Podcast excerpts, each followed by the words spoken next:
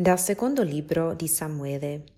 Dopo che Nathan gli ebbe parlato, il re Davide andò a presentarsi davanti al Signore e disse Chi sono io, Signore Dio, e che cos'è la mia casa, perché tu mi abbia condotto fin qui?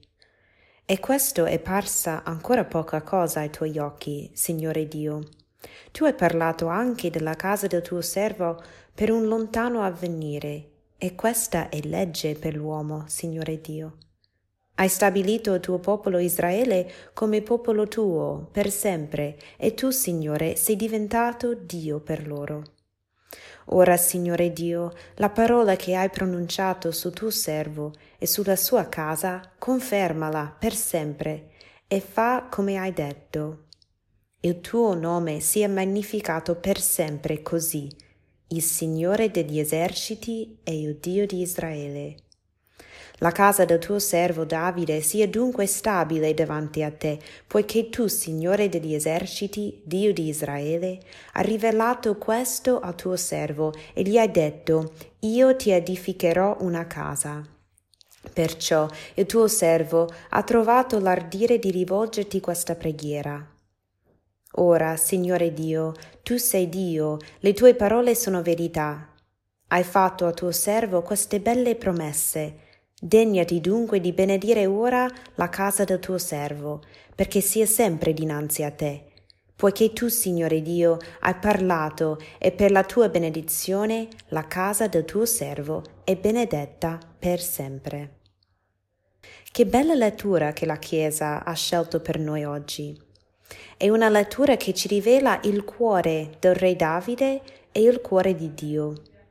In questo brano vediamo un uomo innamorato di Dio e meravigliato delle promesse che gli sono state fatte dal Signore.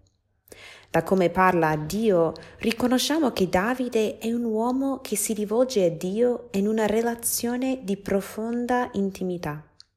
È piena, pienamente consapevole dell'alterità di Dio, della sua grandezza davanti alla piccolezza del suo servo Eppure allo stesso tempo viene rivelato una grande confidenza fra i due, una confidenza che permette Davide di parlargli da amico, condividendo i desideri del suo cuore e invocando la benedizione di Dio sulla sua casa, implorandolo di rimanere fedele alle sue promesse.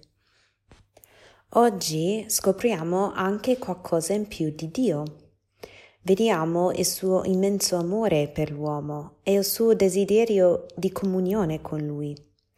Il Signore, essendo Dio, esiste in sé, senza bisogno di nessuno al di fuori di lui, eppure sceglie di legarsi a un popolo, di in qualche senso permettersi di essere posseduto dall'uomo. Israele può dire nostro Dio, e ciascuno di noi cristiani possiamo dire mio Dio.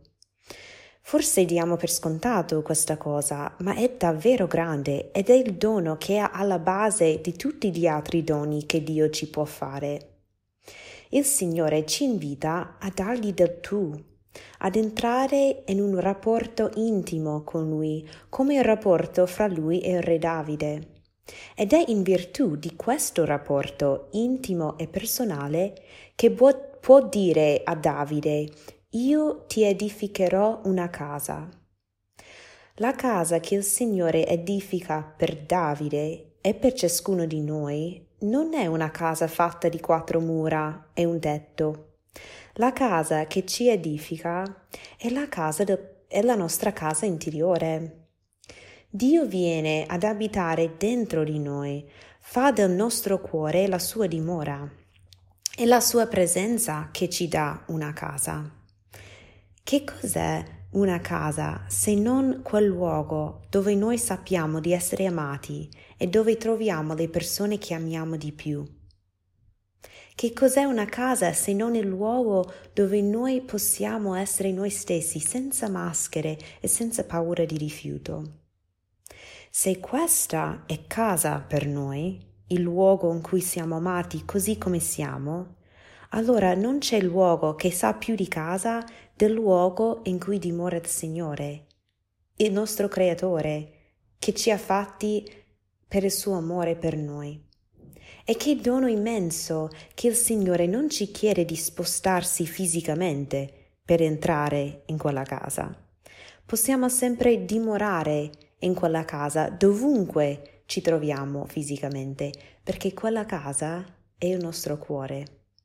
Allora, oggi vogliamo renderci conto della presenza di Dio nel nostro cuore. Vogliamo invocarlo e invitarlo a fare casa dentro di noi. Vogliamo anche rispettare il suo desiderio di essere legato a noi e accogliendo questo suo desiderio vogliamo chiamarlo oggi con l'aggettivo possessivo, ripetendo durante la giornata Dio mio, mio tutto. Dio mio, mio tutto. Buona giornata.